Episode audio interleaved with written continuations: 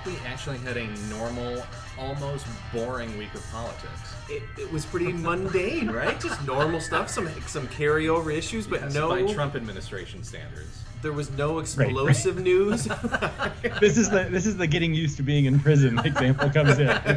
This week in which healthcare failed and all this other stuff, Russia allegations would have been in any other administration huge, and we're like, eh, nothing much happened.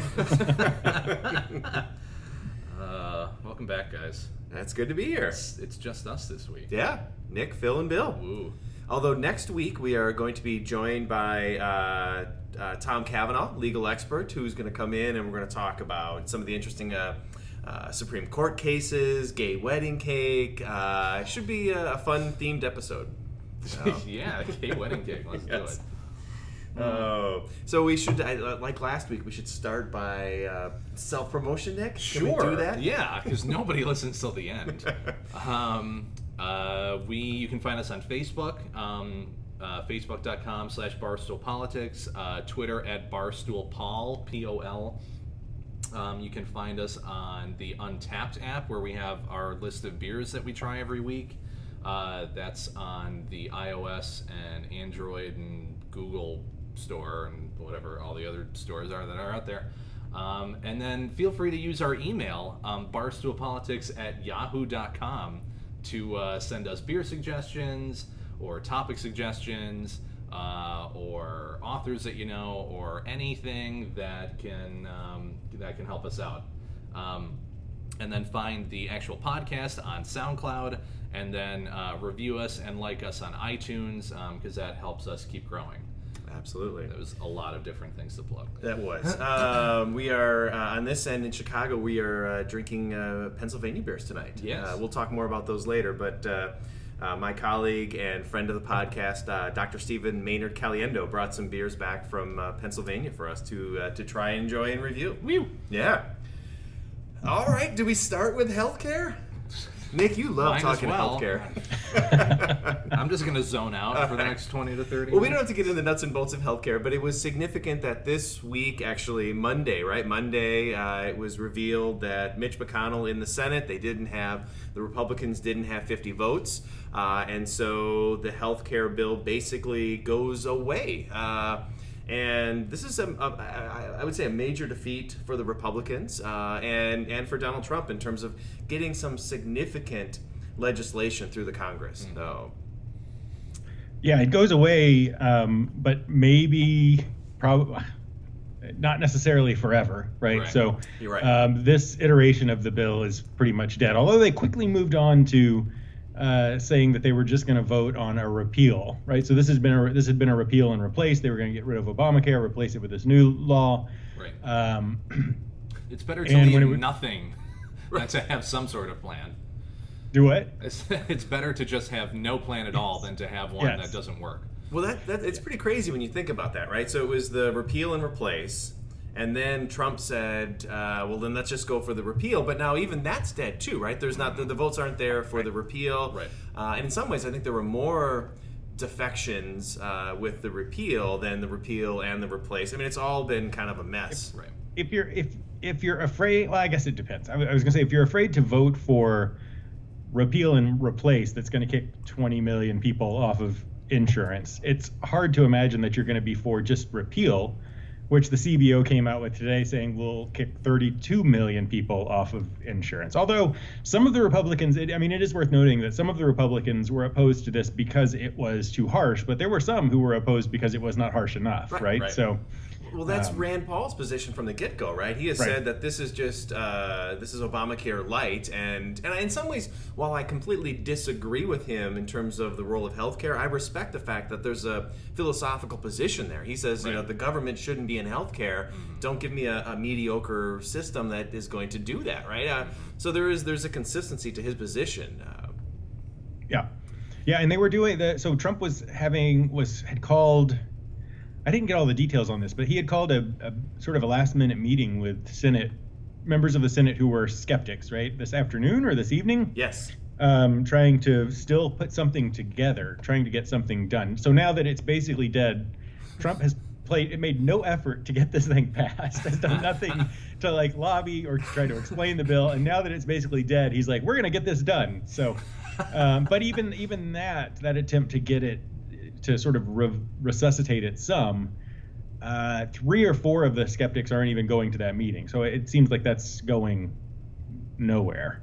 And apparently, I don't know if it was that meeting today or if there was a dinner last night. He was apparently he was asking Senate Republicans, "Is there any way we can reduce, uh, you know, uh, drug expenses uh, and break down borders to have, you know, cross-state movement of, of insurance plans?" And you know, they were all like.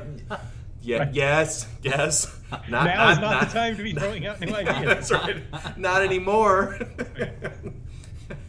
wow. He, he had. I mean, he had I don't know this for a fact, but I very firmly I, I would I would bet lots of money that he he had no idea what was in that bill, right? No, like he right. he no, he wasn't involved at all. He if people had asked him, no one did, remarkably. But if someone in the press had, oh, partly because no one in the press gets a chance to ask him questions, but I feel like if they had asked him directly about what was in the bill, he would have no clue. No, yeah, right. Uh, and before we went on air, Nick, you were commenting that he had said something about that. Now it's time to let they're just going to let it let yeah, it die. just let it fail. It's not going to be on him. I think he's not going to own it. He's not going to own it. Yes. That's what it was. Yeah, which is hilarious.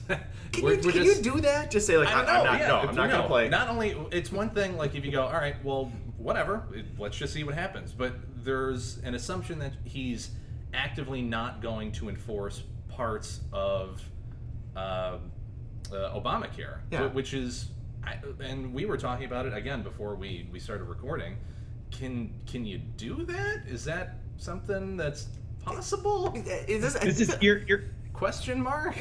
you're echoing the complaint of lots of lots of Republicans from when Obama was president, right? right? There were a number of uh, statutes and stipulations that he decided he wasn't going to enforce, um, and that got people really pissed off. I'm trying to remember what what some of them were. But Certainly, Phil, the, that was the, that was the Obama stuff. Right. Do what? That was Obama. Right, it's was different. Obama, yeah. This is different now.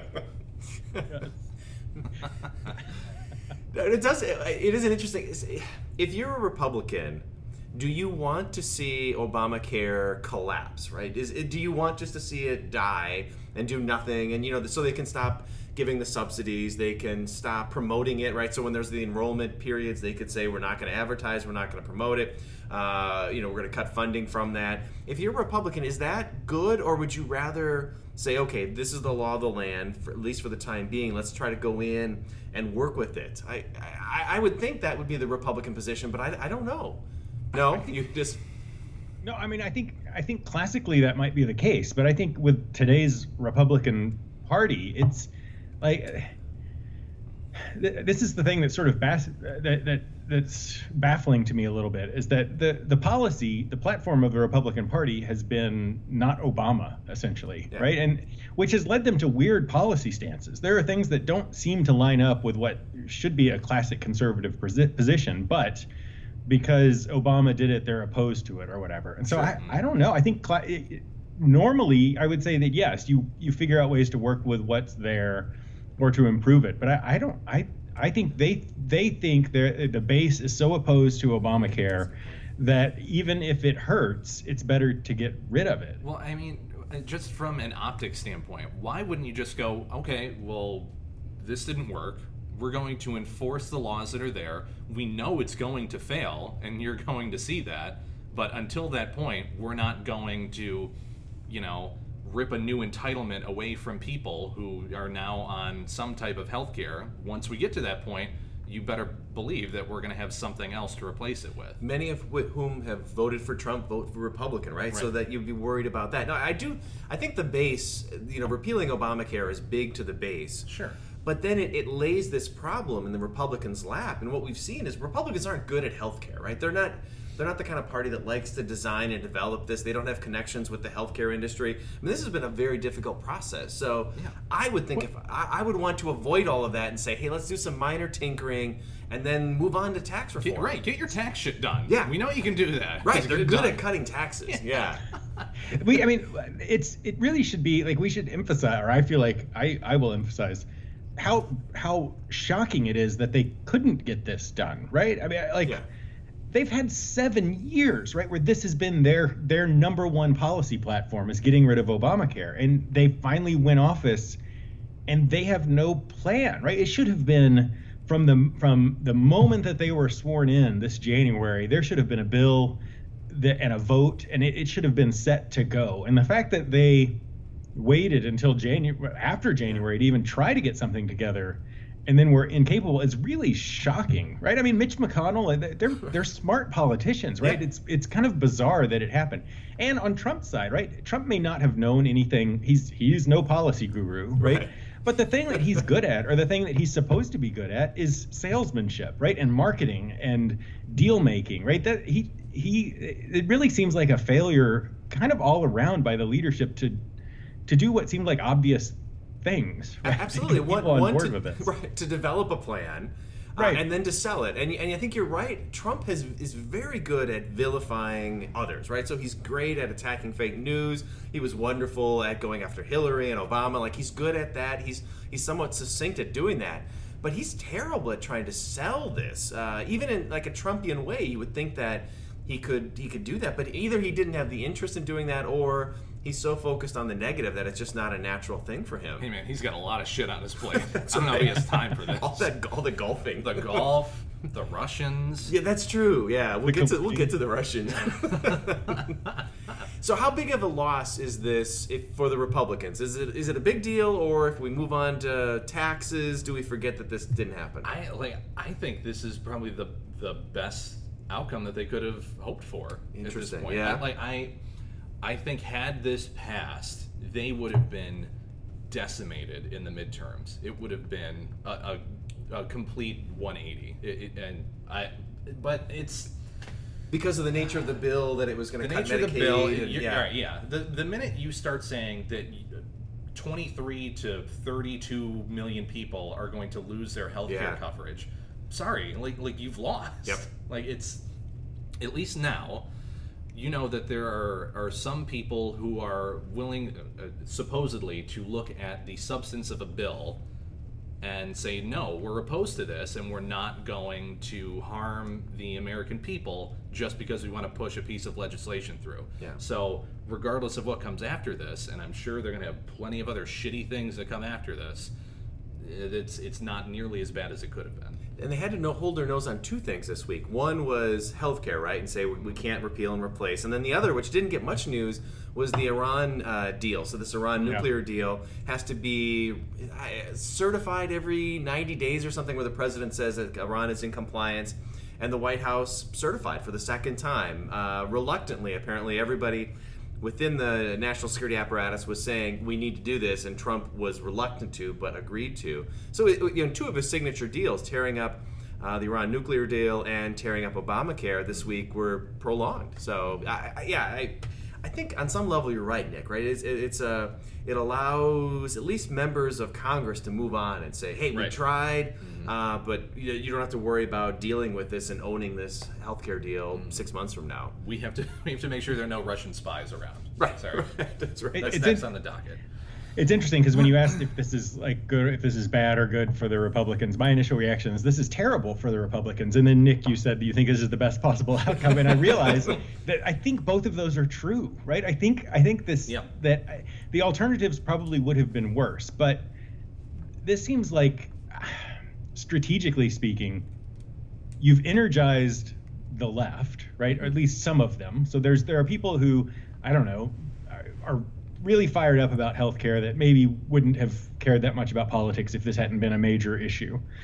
Um, and then the people on the right, the sort of diehards in some ways, are pissed that their party didn't do their one promise, right? Yeah. So it seems like you've helped energize your opposition and you've kind of pissed off certainly there will be a lot of the Republican base that will vote Republican regardless, right? But it's it's not about people switching parties to the Democrats. It's about people being disillusioned with their own representatives and maybe not showing up to vote and yeah. whatnot. So I, yeah.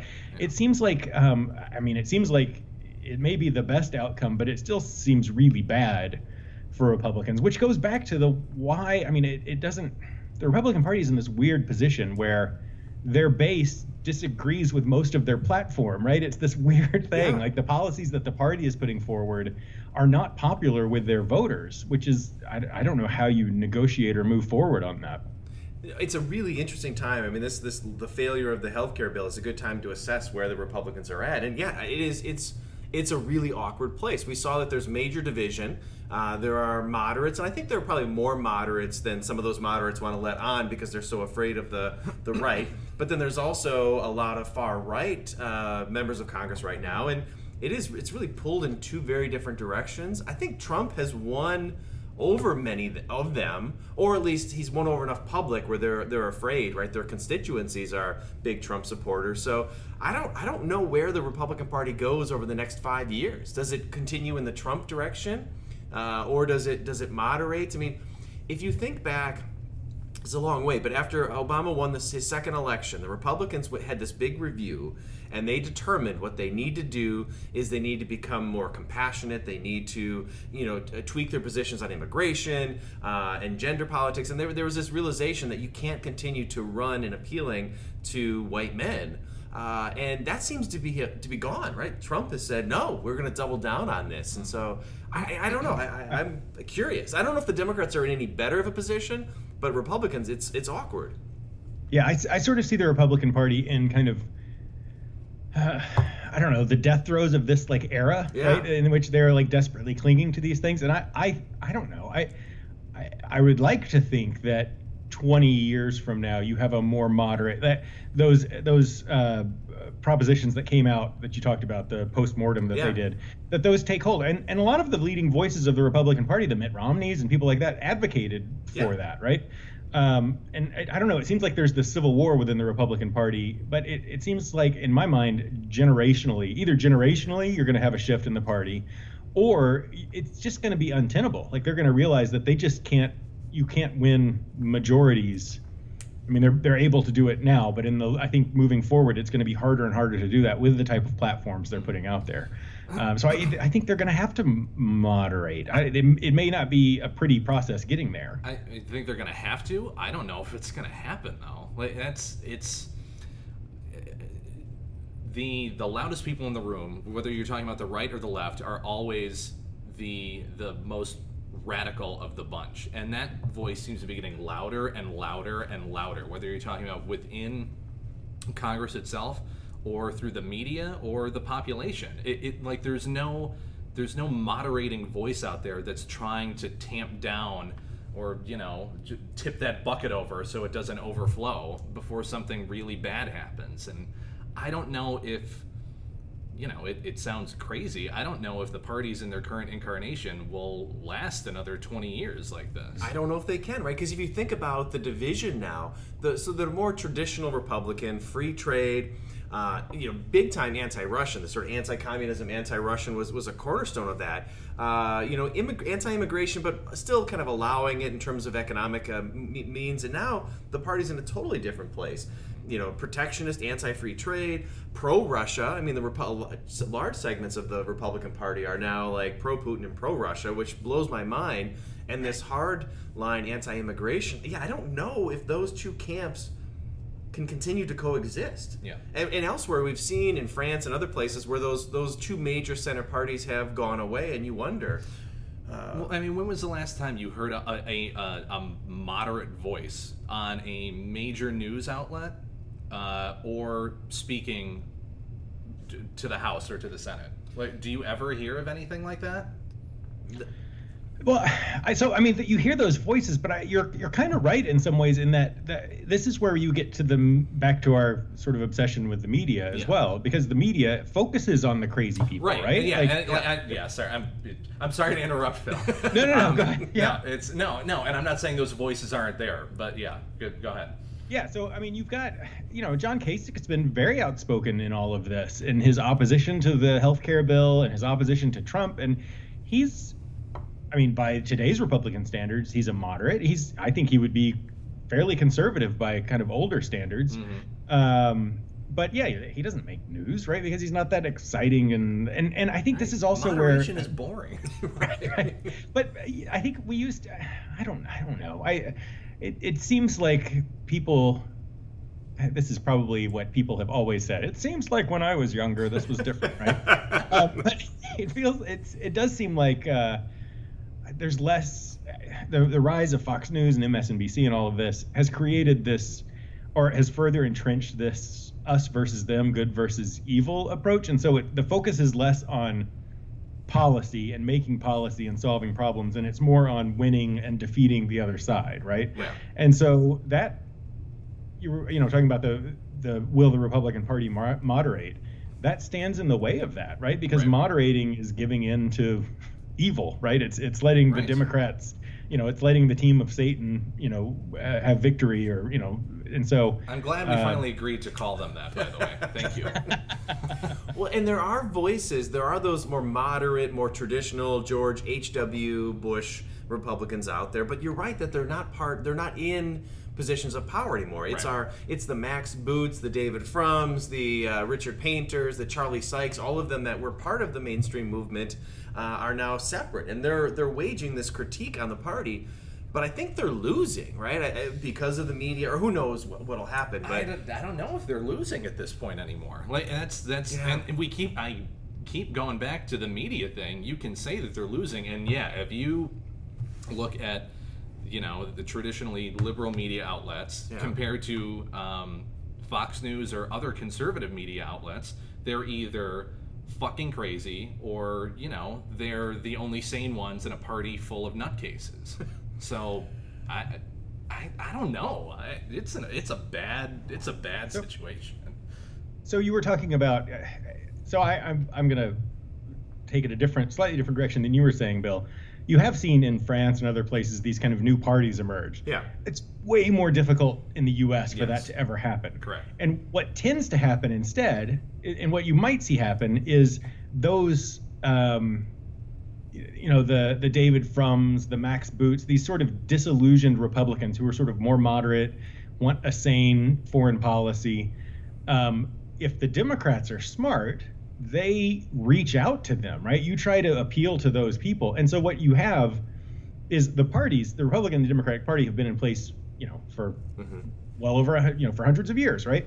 Um, but what what they are or who their voters are, the makeup of their base has changed dramatically over those years, right? So what you have is the shifting of these of these uh, of these voting blocs, and if the Democrats can reach out to some of these more moderate kind of uh, you know they want like a rational, sane, cooperative party then they have the chance to you know pick up some of those voters. Like the you know like southern democrats switched parties in the middle of the 20th century. If the democrats can pick up one of these sort of disillusioned republican blocs then you have a chance you know it, it- that shifts the balance the democrats win for long enough the republicans are out of power long enough that they feel like they have to shift to pick up and that's how you have this sort of gradual in in ideally shift back to sanity, right? but I don't know. I don't know how much faith I have in that. Partly because I don't know how much faith I have in the Democratic Party to Ex- make smart decisions about reaching out to disillusioned Republicans. That is exactly, exact, hundred percent. Because I think there's a similar dynamic occurring on the left, where you've got you've got divide between the more moderate Republican, I'm sorry, moderate Democrats, and then the more left wing. Left wing of the Democrat Party is mm-hmm. now attacking capitalism, attacking free trade in the same way that the far right is. So I yeah, absolutely. I could see an alliance between a Hillary Clinton type Democratic Party and some of these disillusioned Republicans, but not between Bernie Sanders. So I think this might be another thing that Democrats can just screw up. So it would have it would have been really interesting. So Evan McMullin, um, Yeah. who ran an independent campaign for president because he had such an issue with Trump, who also has been very outspoken in his critique of Trump. He's been great to follow on Twitter. I think he's very smart. I don't agree with all of his. He's more conservative than I am, but I he's like I have a great deal of respect for him. If he, he wasn't on all the ballots, he didn't have this nationwide funded campaign, but it would have been really interesting in a Hillary versus Trump campaign if you had had a really well funded, well publicized, centrist, more or more centrist candidate or a more moderate Republican. If how you know if they could have won or if they could have done an Emmanuel Macron sort of thing, right, where Yeah. you break off enough followers to um, to kind of start this new movement. I'm skeptical because of the institutions of the United States, but Yeah. but I, and I, maybe it's just me naively wishing that there were this really sane, rational, moderate chunk in the middle of America who could Well- take back politics. I, if, you know, we, we said we were going to talk a little bit about some polling data as well, and I, you know, that also complicates it because if we're looking at the polls, this hasn't been a good week for Donald Trump. But it also has been a complicated week in terms of his supporters are still very, very much in line with him. But his his approval rating at the six month point is is the lowest in recorded history, right? I mean, What's your source? that's right. ABC, uh, Washington Post, Gallup, right? Well, we so- know that's not right. that's- so he's currently at 36% approval rating um, and 58% disapproval. Which, to be clear, that's not the lowest approval rating in history. It's the lowest approval rating at the six month mark. That's exa- exactly right. Yes, because yeah, the, the second lowest at the six month point was Ford at 39 percent. Uh, Clinton was who had had a Clinton had a rough first six months. He was Yeah. only at 45. Uh, you know, and then it keeps going up. Truman was at 82, and but I mean, it's so that's that's significant to say that he's getting hit by independents and Democrats. Uh, I still think that core group of Trump supporters isn't moving, uh, but it, this is not real good news for him as well. I don't think it's any kind of news. You don't think so? I don't think I I, mm, I I mean I I'm sure there's some. And we talk about this literally every fucking episode. Yeah, at we this got to. point. Like Yeah. it's, I I. I do think that there is a minimal shift from party to party, probably more so going from the Republicans over to uh, the Democrats, if, at least in, in the current moment. But I don't think it's enough to, to be meaningful. He's if he's losing independence, that matters. Uh, and the Republican thing, it- it- Yeah. I saw something interesting. So he's still polling well among Republicans, you know, 80 to 85 percent. But then somebody was talking this week about the fact that that data may be misleading because there may be people leaving the Republican Party. Right. Uh, And if and who knows how big that movement is, but if you're still polling 80%, 85% among Republicans, those who are no longer identifying as Republicans, that could be statistically Right. significant. Uh, And that is that is happening, right? Max Boot and Joe Yeah. Scarborough and these people. But it, it, it- yeah, the question is whether it's a handful or whether it's a large Right. uh, number. And I, I think you saw some of that under, I, you know, I think under George Bush, you saw a shift of people who I, I was a Republican until George Bush became president, right? And I was one of those people that shifted parties during that during that time period. And so I mean, we clearly saw it in the election too. Yeah. do what? I said we clearly saw it in the past election too. Right. This would not. Right. We would not be talking about this. Right, right. But, but to Nick's earlier point uh, about the fact that you know the, the hardcore base is still there, I mean, uh, you're not seeing any movement among Trump supporters, or at least that that segment is still dire. What was Philip? We were talking beforehand. What was the the data point you had on Trump voters? Yeah. So, um, yeah, just to supplement your your uh, approval rating number, there are a couple of that uh, poll numbers that I thought were interesting that go with it. One of which, which is uh, works against Trump, was that he has 36% approval. In another poll, it showed uh, that 44% of Americans now favor impeachment or removal from office. So it, it can't be good if you have more people who want you impeached than approve of your job, the job you're doing. right? So stunning. that- it's a stunning yes. it is really shock. It's shocking. Now, on the other hand, amongst Trump voters, so people who voted for Trump, this was a I don't remember which polling company did it. Um, amongst people who voted for Trump, only I'm trying to remember how it was. Uh, only 45% believe that Donald Jr. met with Russians um, at the at the you know the now infamous meeting. And we should So that point means out that, that 50, 55% of Trump voters, more than half of Trump voters, don't think that he or, or think that he never met. They think that he did not meet with Russian lawyers, with Russian representatives. Something that Donald Trump has been interviewed about on national TV and has tweeted out the emails and talked about openly. And, And, now you still think more we're than 50%. moderate in the next few years? Well, that- That, that no point. that that one is when I saw that I could it was hard to wrap my head around that. So something that Donald Trump Jr. has admitted to doing, right? He says he had this meeting and he says there was nothing wrong with it. It was it was a nothing burger. But then you still have supporters who say, no, no, never never happened. Uh, that speaks to the way in which people are, are interpreting facts, right? It's uh, we're so partisan. this goes back to um, i mean all of this whether people would ever whether the party would moderate whether you know all of these themes the media and all of this Fo- i mean fox news plays a big and it's not just fox right it's easy to pick on fox but it's rush limbaugh and breitbart Yeah. and all these other um, groups Um, but I, I think if you look at Fox News, there's been a shit. We talked a few weeks ago after Roger Ailes died, um, and I Roger Ailes I think was a pretty terrible person. Um, but one of the he he wanted to cover the news Yes. on Fox News. He did it with a bias, right? So he did it with a Republican twist, but he covered the news. What I what you've seen since he left is that it doesn't even, they don't even cover the news anymore. It's just propaganda, right? They don't they don't even so if you look back at the coverage of the Russia scandal over the last couple of weeks, they largely didn't even talk about it. Yeah. Um, so, or they talked about how he was framed, right? That there, one of the talking points was that Hillary actually arranged for this Right. to get blackmail on Trump because Worst Russia plan Hillary ever. right. But if that's what you're hearing, right? Yeah. If that's if all you do is watch Fox News and that's all you're hearing, then but yeah, I mean it's, well- it's going to be hard to ever moderate. Yeah, but uh, uh, yeah, I, I completely agree with that. And then you look at at like news feeds through like Apple or something like that, and it's celebrity news or something completely um, the opposite of every other news channel. But it's also within like the top three stories of the day, no matter what it's about. Yeah. Which means that people are still gravitating towards Oh, yeah. it, It's regardless of what they're putting out. Well, and I, this is an important shift too. I think Phil, what you're pointing out is, you know, when you think about it, during the Republican primary, Fox News was not a big proponent of Donald Trump Right. Oh. or his approach towards governance. I mean, it was there was Breitbart, and Breitbart was was certainly on board with Trump and that that agenda, but not Fox News. And in fact, early on, Fox News was mocking Donald Trump.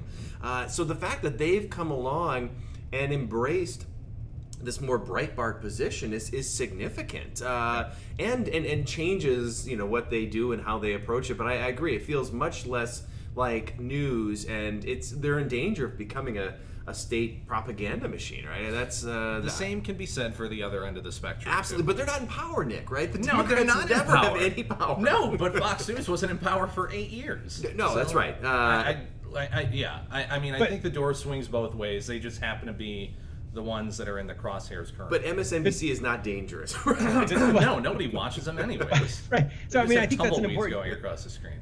I think that's an important difference. If you look at the numbers, there there is a large chunk of America that gets their news solely from Fox News, Yeah. and that's not the case with MSNBC. Most of right? my There's family, not. as a matter of fact. yeah, it's it's a really Um, effective. Yeah. Yeah, and um, and and this administration is different in that they only deal with Fox News, right? So yeah. so Obama, you know, he had his run-ins with Fox News and they had scuffles and whatnot, but he still talked to them. And he talked. It wasn't that he only talked to MSNBC or whatever, right? And even George W. Bush, right? He he dealt with multiple media outlets and talked to a variety of different people. And so you have this weird symbiotic relationship that's developed between Trump and Fox News that is not. It's not healthy. Well, do you did you see that story about um, what, what's his first name? Watters. Yes, Jesse. Just Jesse Watters. Oh, he's the Fox guy. Yeah, the Fox yeah. guy. Uh, he was interviewing someone who was supposedly um, part of like Boston Antifa or something like that. Okay. And a somebody sent a tweet out, a tweet out or something saying that Trump was watching this on Air Force One at the time. And nobody had vetted who this person was, and it was apparently just some sort of troll that wasn't part of Antifa at all and was I don't know if he was an anarchist or a Trump supporter or something other than what he claimed to be. But Jesse Watters retweeted it. Trump was watching it on Air Force One, and like you just go like, it's just all bad. Why aren't you vetting anything? Right. Well, and you think about what's going on. So Tucker Carlson has taken over, uh, and he's moved in a more ne- not neoconservative, in a more uh, exact exact opposite. Uh, and and Fox and Friends in the morning has become somebody this morning. There was an article this morning basically talking about it's a mirror for Donald Trump, right? They look at each other and they're kind of the same thing, and they're they know he's watching, and they're kind of baiting him, and they're going back and forth, and that's significant, right? Yes. And I understand if It I'm can Fox- speak directly to the dear leader. Right. Yes. Yeah, that's that's crazy power. Um, that's Phil Barker power. Yeah. Mm. Um, Should we uh, transition to? Can we talk Putin? Or, or do we, is there more? Do we, Phil, do you have more on this? Yeah, I mean, I mean, just uh, Yeah. I, I, this I think interests me. I may, it may I, I ran it by you, but you you may find this boring. So to pull out to pull out political science, right? Yeah. A few a couple of months ago we talked about this, and I'm not an American politics person, so I may get the details of this wrong. But there's a there's a political scientist named Stephen Skowronek that talks about kind of what we were talking about earlier about these really sort of shifting alliances of voters, right? These coalitions of voters that emerge and that bring parties to power. And he talked just to kind of give the very very simple uh, example in the second half of the 20th century, the Democrats had this great coalition where they they put together, really starting with you know JFK and through LBJ. Um, Democrats more or less they, they put together this sizable coalition of voters, different types of voters that would all kind of get on board with a with a platform, um, and they basically controlled government from the 50s through uh, the 70s. What happens with these coalitions after they've been in power a long time is that they start to fall apart, right? They start Yeah. kind of pulling in different directions. And you saw that in, in interesting ways, right? So even Nixon, a Republican during the midst of this Democratic coalition, um, Nixon was, in, by today's standards, pretty damn liberal, Yeah. right? Like he formed the EPA and was involved in civil rights legislation and all this other stuff.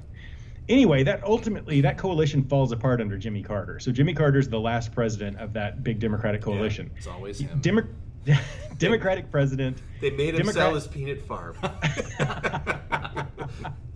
Democratic president, Democratic control of Congress, and they couldn't pass anything. They couldn't get anything done because all of these different, you know, groups were pulling in different directions. So you then have the Reagan coalition. The Republicans put together this new coalition, and it's really you can see it. You have kind of the classic, um, kind of Northeast Republican, right? Like small government, low taxes, Like pro Yeah. pro business. Yes. Do what? like us.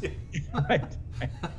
You have you have the sort of Mitt Romney branch of the of the Republican Party, but they what they do is they reach out and they pull in, um, well, formerly Southern Democrats, but really what they pull in the they reach out in the 80s to the evangelicals, so they had not played a big part of the Republican Party before.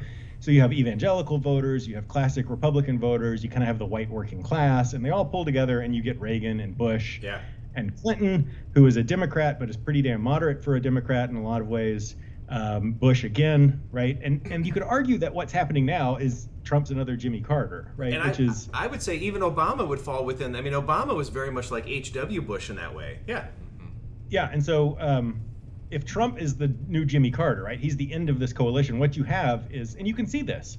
Why does health care not pass? Because you have some Republicans in the party who only care, who are the sort of evangelical, and their main concerns are abortion policy and prayer in schools. You have another branch of the Republican Party that only cares about tax cuts, right? They want small government, no business. You have another branch of the Republican Party that's this white working class who doesn't want to see Medicaid cuts, mm-hmm. right? And the fact of the matter is, the Republicans control government, but they can't agree on a damn thing, right, Yeah. to get anything done. Now, all of my blabbing on about this.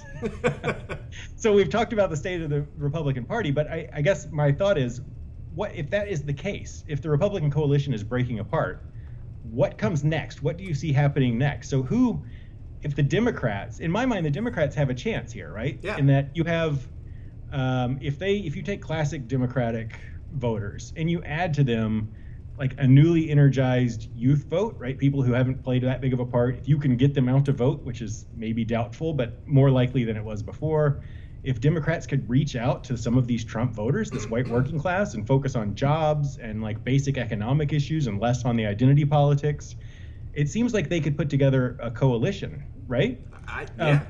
what who i mean who else how does the how does the democratic party if this is happening if this voting bloc is well first of all is it breaking apart and if so what what comes out of that what do you predict what do you see happening next It's it's a great question. I don't know. I mean, I, I certainly think, in theory, the next 25 years should break the way of Democrats, right? When you think about uh, growing immigration in the country, uh, youth vote, uh, views on same-sex or you know uh, gay marriage, all of that, that all plays better for the Democrats. So it seems like they should be set up, but you still need a politician who can capture that, right? You need the Bill Clinton or whatever who can who can do all of that. And I don't know if the Democrats have that yet, right? Whether you know you need a Joe Biden guy who can be a liberal Democrat but still also appeal. Uh, and so I get yes, all of that if they can find the candidates that can do that. I, I, yeah. well um, and, and and the other question is is what comes out of trump is this potentially really energized liberal wing of the party Yeah. who ends up nominating a far left candidate who is going to do exactly not what I just mentioned. Right, missed right? op- it'll be a missed opportunity, and I think that's the more likely scenario. Right. Although the other thing I need to say is that you said Trump is the new Jimmy Carter. Let me just say that this week, Jimmy Carter, who's what 92, Mm-hmm. he's still building houses. Uh, and the guy, eh, what he had dehydration after after working on a porch for what a couple hours.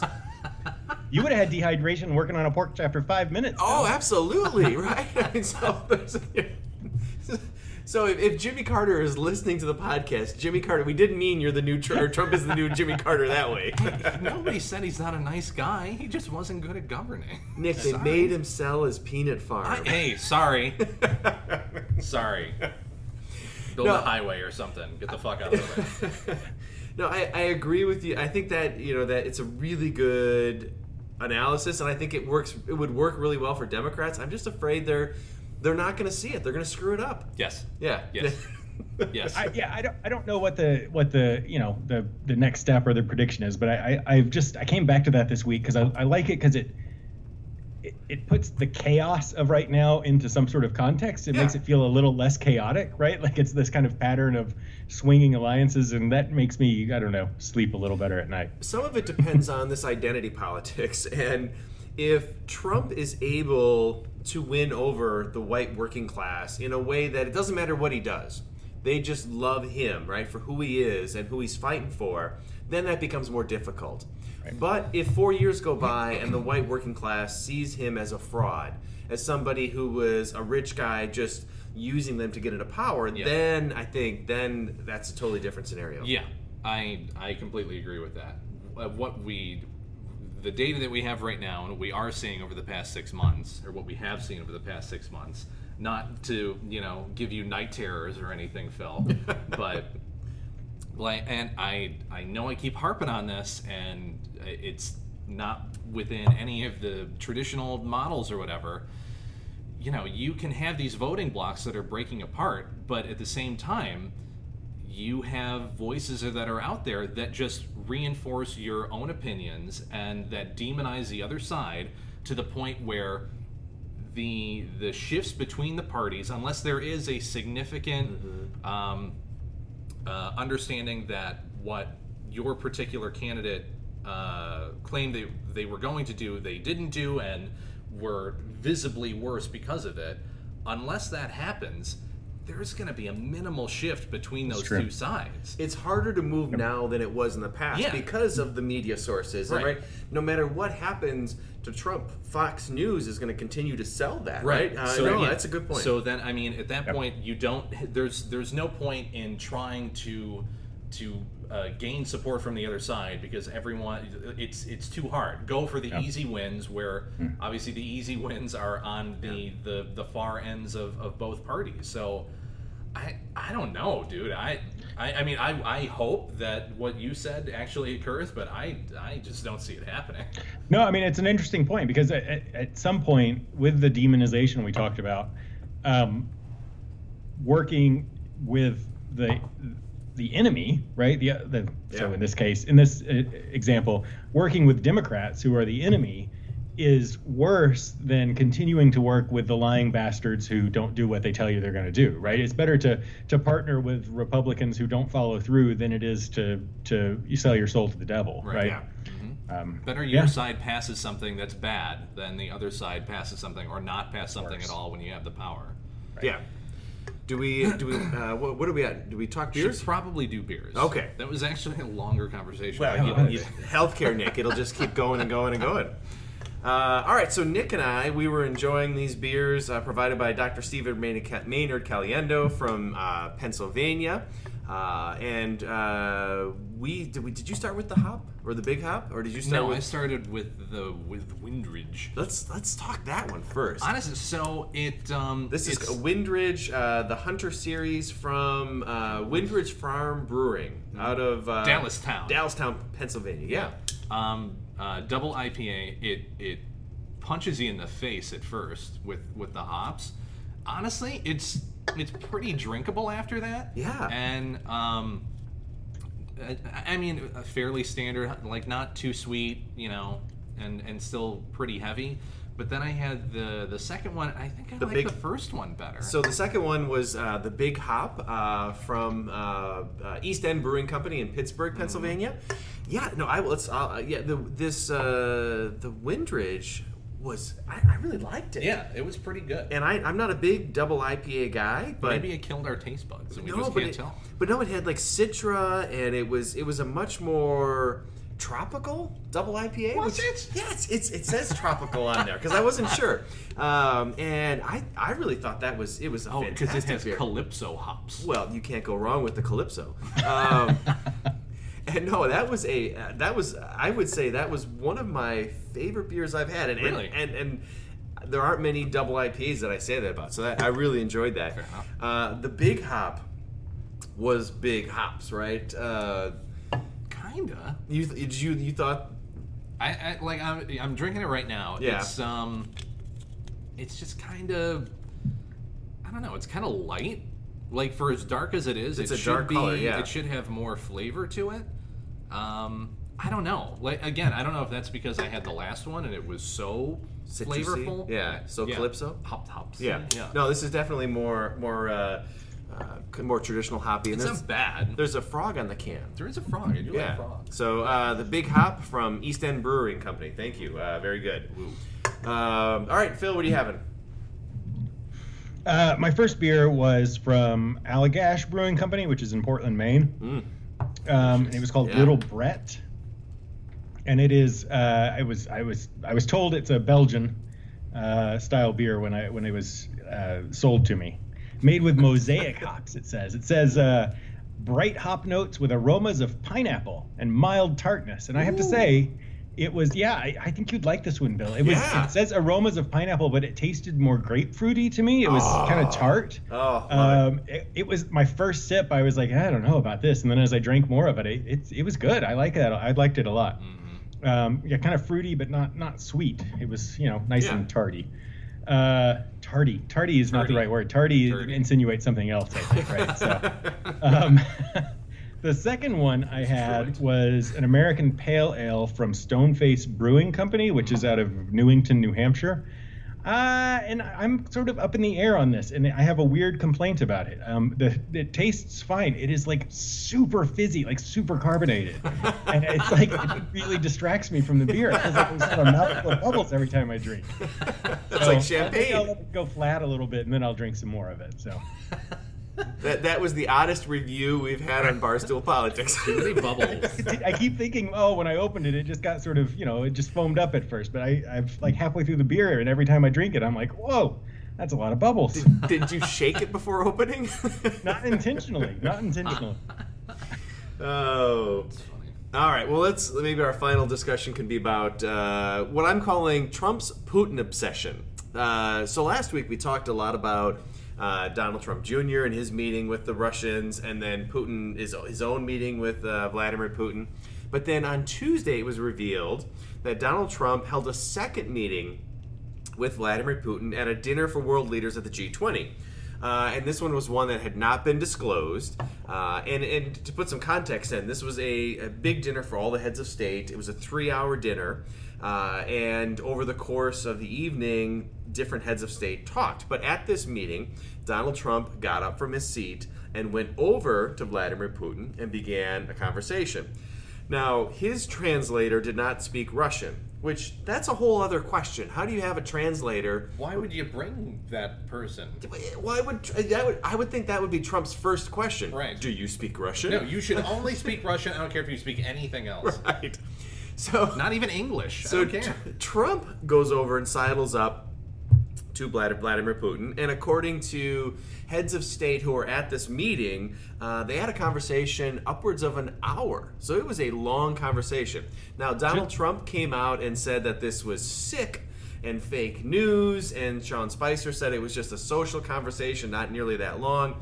Uh, but Ian Bremmer, who's from the Eurasian Group, uh, was contacted by, apparently by multiple heads of state, uh, apparently European allies, who who were shocked by this, thought it was bizarre that of all the individuals and the alliances that the United States has, that at this meeting Donald Trump would make the choice, strategic choice, to say. I'm going to spend an hour with Vladimir Putin. Uh, so I, I don't know. He's obsessed. It, it's worth also noting that it was just he and Vladimir Putin and Vladimir Putin's translator. Yes. No other American was involved, which is um, very. I don't. I was going to say against protocol. I believe it is against protocol. Um, it's certainly not normal. Yeah. Uh, because you want someone else who's there to hear and to confirm what's being said and to Right, make sure you know what's being discussed and uh, yeah it, it's it's weird it's It- weird It is, and it's not uncommon for at these meetings of the G20 for two heads of state to just say, "Hey, let's go have Right. a conversation." That's no big deal. Well, especially in the context of what's going on, I Yes. can easily see them having conversations, but maybe a little bit more public, uh, Right. uh, More by by standard. Especially standards. at this session where there are you know britain's there germany's there like our more conventional allies are there Right. and and so you wonder is trump just feel more socially comfortable with somebody like putin uh, and doesn't want to deal with Angela Merkel, doesn't want to deal with you know with other European heads of state, and he says this is this is my Duterte wasn't there, so he had to find someone. Right.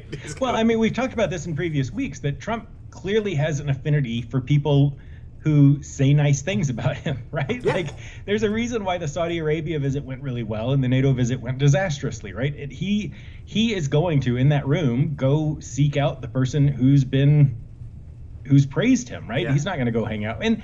And there's something human about that, right? Like, if you weren't the if you weren't the leader of the country, I you know it would be harder to blame him for it. But um, yeah, it, it's it, the other I, the, the other part is, I mean, even if you give him the benefit of the doubt and assume he's not up to anything nefarious, he's just doing his job, and there's a lot going on with Russia relations right now, and maybe they needed to talk. It's just it, even if you give him all of that, it's just really naive, right? Yeah. Like if you assume he's wanting to do well, don't, wanting to do, you know, wanting to actually negotiate to to uh, seek out policies that are beneficial to the U.S. Knowing what you know about Vladimir Putin, you take other people with you, right? Yes, like yes. he's not a person who can be trusted, who could be held to anything that was discussed. You know, he, the things that Trump says will be used against him. It's just, it, it's it's naive at best. Absolutely. And the other thing that strikes me is that it it's just given all the press. So it, there was no press at this meeting. So maybe he thought it was safe because of that, but he should have known it was going to leak. Right. And all of he's been hammered the whole week for the allegations, the collusion with Russia. This is happening, happening, happening. He had that meeting, uh, and then he has a second meeting. Right. Just in terms of the optics, you would think you'd be more aware that this might not look good in front of the Brits. That I'm again sidling up to Vladimir Putin. This is the thing. Like, it, it- it's six months at this point. It, it would be one thing, whatever. He's an unconventional president. For him, if he had, at least for me, if he had just gone, yeah, we're not going to necessarily hold ourselves to all of these rules. I'm going to do my job. Yeah. Whether it looks weird or not, I'm doing it for the best interests of the country. Whatever. Yeah. But it like this thing where you just this clandestine, shittily clandestine thing Oh, that yeah. you do that you think that no one else is watching you. Right, right. Like I, I, I don't know if it's arrogance or stupidity It's, or it's both. stupid Watergate, right? Okay. Uh, there was a. You're, you're right. The, the lying about it that is so easily uh, disproven is what's kind of baffling. If they were just, you know, confident, if they just from the beginning Right. said, like what you were saying, Nick, right? Like I'm gonna, I don't care about your conventions. I'm, I'm here to shake up Washington. That would be one thing. But they lie. They say they didn't do it. Oh, that we would never do that. And then it comes out, and they're like, yes, we did it, but it's no big deal. And then they prove it's a big deal, and they're like, of course we did it. It's the right thing to do. And so it doesn't like any sort of argument that they're doing it on purpose for the good of the country is undermined, right? If they just had the the guts to come out and say that from the beginning, it would be really interesting. There, there was a story in Politico this week uh, where they asked a, a number of uh, Republicans in, in, in both the House and the Senate, like, do they think there was actual, like, this grand collusion between the Russians? And all of them come out and say, of course not. these guys are idiots, right? And they wouldn't say this on the record, but they're like, "You're so this is some House of Cards scheme. Like these guys can't do anything right. Right. Like, there's no. I mean, they- they say it's it's likely that maybe Flynn or Manafort that they had some connections, but no way, because they're just not. This is the view of the Republicans in the Congress. They're not smart enough to effectively collude, right? I agree. the, the only the the the X factor in that is that Putin is right. So like that, that's Yes. the other aspect of it is they can be idiots, and he could like work it. So they would never have the the the. I don't. I think you're right. Like they would never be able to put this thing together, but. Putin can, and he comes to them, Yeah. and that's where they're idiotic enough to say, "Oh yeah, sounds good," right? And that's where it happens. Yes. What was it? The former C- CIA director says he said he had a quote one time where he said, "You never intend to commit treason, right? You just like follow down this role, and Right. suddenly it's happened. Oh, and you're like, hey, whoa. oh boy, I might have I might have committed some light treason. Like- Well, and along this line, right? So the the whole like number of coincidences and the the optics, where they're they're bad at that part of the job. That's where it, it comes into play. We were talking before we went on the air today. It came out. It was announced that uh, Trump is ending the policy that we started under Obama of Yeah. arming anti-Assad rebels in Syria. So under Obama, we started this policy of arming and training, um, not what was it? Is it anti-Assad or anti? I guess it is anti Anti-Assad, yeah, right. Um, so it started off as just anti-ISIS people, and anyway, it, it's it's a it it hasn't been a particularly successful. I think that's maybe understating it. Um, it's been kind of a disastrous policy, but. Uh, so Trump announced that he's ending that today, which is like one of the things that Russia has been that Putin has been pushing for in Syria for a long time. So even if it might have been an interesting and maybe even the right decision to make, it gets this huge shadow gets cast over it because just last week he has this one-on-one conversation and there are all these debates Right. about collusion Yep. and you know quid pro quo stuff and so um, yeah even yeah, even if they were good at the even if they were bad at the governing if they were just better at the optics it would make a big Yeah. difference Yeah. And I think the other thing is that the United States does have some strategic interests that overlap with Russia, right? Uh, Syria, Iran. There, yeah, there, there's a lot of things that we want to deal with, but there aren't so many that you want to sell out Great Britain, Germany. I mean, that's that's the other thing, right? I mean, those alliances matter more. And so it's it's a proportionality issue for me, right? It's okay. I mean, Obama tried to do the same thing. He tried the the Russian reset, right? And that makes sense. And if, if Trump was just doing that, no problem. But this feels like it's it's something more significant. And then you wonder, and I, I I'm always reluctant to ascribe a deeper philosophical, you know, approach to Trump. But you know, this idea that he's anti-free trade, he's more of your traditional uh, protectionist and nationalist, uh, and maybe those sentiments are pulling him towards Putin in a way. And if that's the case, that's really, in terms of my perspective, bad, really bad, bad, sad, sad and sad, bad. sad, bad, So- sad, bad day. that wasn't very eloquent. I, I, I mean, yeah, I, I, I don't know about you guys, but I, I, since, I don't even know, since 9 11, Europe has changed so dramatically from a political and cultural perspective that, I mean, I, I don't by any means think that we should be giving up on those alliances Yeah. to the point where, you know, we, uh, negate them in favor of someone like Russia or, or, or something like that. But I, I can see the reluctancy to just keep the status quo there. And by uh, again, no means do I think that the strategy that that we're evincing right now with this administration is great. But I think there needs to be some concerted concerted um, uh, thought given to how we renegotiate those alliances. Which realistically, that's what he campaigned on. Like I, I don't know why uh, it's so much of this is focused on on Russia, and I think a lot of it has to do with the with the compulsive lying, for lack of a better term. Um, but no, I, I mean I. I do think there probably needs to be some sort of shift in how we treat the people that we're we're allied with.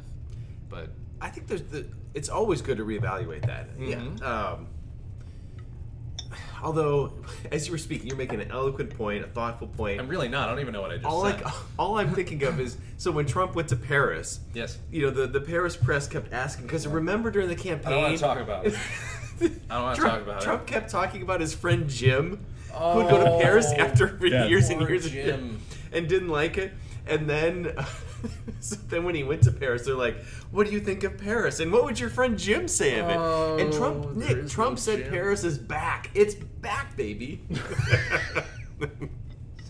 so that doesn't address your point at all. No, it does. But that's the thing. No, it does address my point because he's a fucking idiot when it comes to that. No, stuff. I, I, to your to your bigger point, I think you're right. Europe matters less now than the you know sort of this whole Asian pivot. China, all of that matters. But I don't. You're right. Russia isn't the one you pivot to. No, absolutely not. Yeah. But No. from a So- strategic standpoint, Russia is probably more. Yeah, I'll, I'll say slightly more. uh, yeah, more important than it has been since the end of the Cold War. Because of Putin, yeah, yeah, Yeah. yeah. Yeah. So, yeah, yeah, yeah, yeah, yeah, yeah, yeah. so I, I mean, I agree with you that there, I think there's there is this kind of global shift towards the east in lots of ways, but but the alliances that we're you're talking about are long, well established. I mean, for the most part, you've added in the last 30 years you've added eastern european countries but you know these are the these are the allies that have been allies for hundreds of years Oh, right?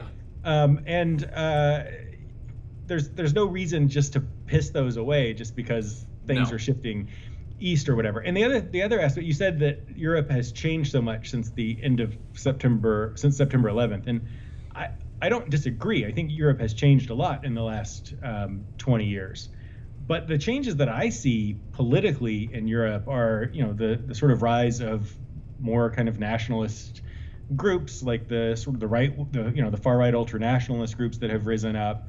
Um, it's been a more sort of conservative, inward-looking shift in some ways. Um, those are all shifts that giving up on Europe and making alliances with Russia or China or something Russia and China are far worse than Europe at those things, right? So if the concerns about the shifts in Europe are real concerns, then it doesn't make sense to necessarily shift your alliance to China and Russia and, and countries like that. Yeah, but there's so much less drama because they don't care about people. Like, I, it doesn't matter. It is Like, easier. It It's is so much easier. easier. Yeah. It's, it's, Yeah. That's true. but I, I and, and not and that know, we joke about Trump. it, but yeah, that's Yeah. appealing. Like there's there it's it's so much more straightforward to deal with economic issues with China and, and you know trying to stabilize Assad in Syria because it'll make Russia happy and it could stabilize the region and whatever from there. But all all easily said from the comfort of your office in Naperville, right? Like, What? it's, it's, No, it's, it's way a easier no. as long as you don't live in Russia or China No. or Syria. Right, I agree. I'm not. s- I don't agree with it. I'm saying it's easier. Well, Yes. the other, other thing I we get shouldn't forget is that the the New Republic had a was it the New Republic? Yeah, the New Republic had a piece this week where they went back and they looked at all of the business connections that Donald Trump has had with Russia over the years, not the hidden ones, the ones that are up in the open, uh, and they go back basically to the end of the Cold War, Right. and they're extensive. And he's connected with all these oligarchs. Uh, in, in the New Republic piece, they basically say if it wasn't for the Russian oligarchs and the money that they put into Trump Tower and a variety of other of his properties, he wouldn't be president, right? That that influx of cash mattered. So you have to figure over the years, he spent time with these people he was connected with russians and so whether you know he probably he never met putin but still like there's probably some sense of cultural connection Sure. Uh, that he shares that he may not have with paris i mean after his friend jim said he wasn't going to go i mean Oh, that Jim. you know um, We should, we should point out that there was an AP story this week that was all about how Jim is almost certainly made up. well, he was killed at the Bowling Green massacre.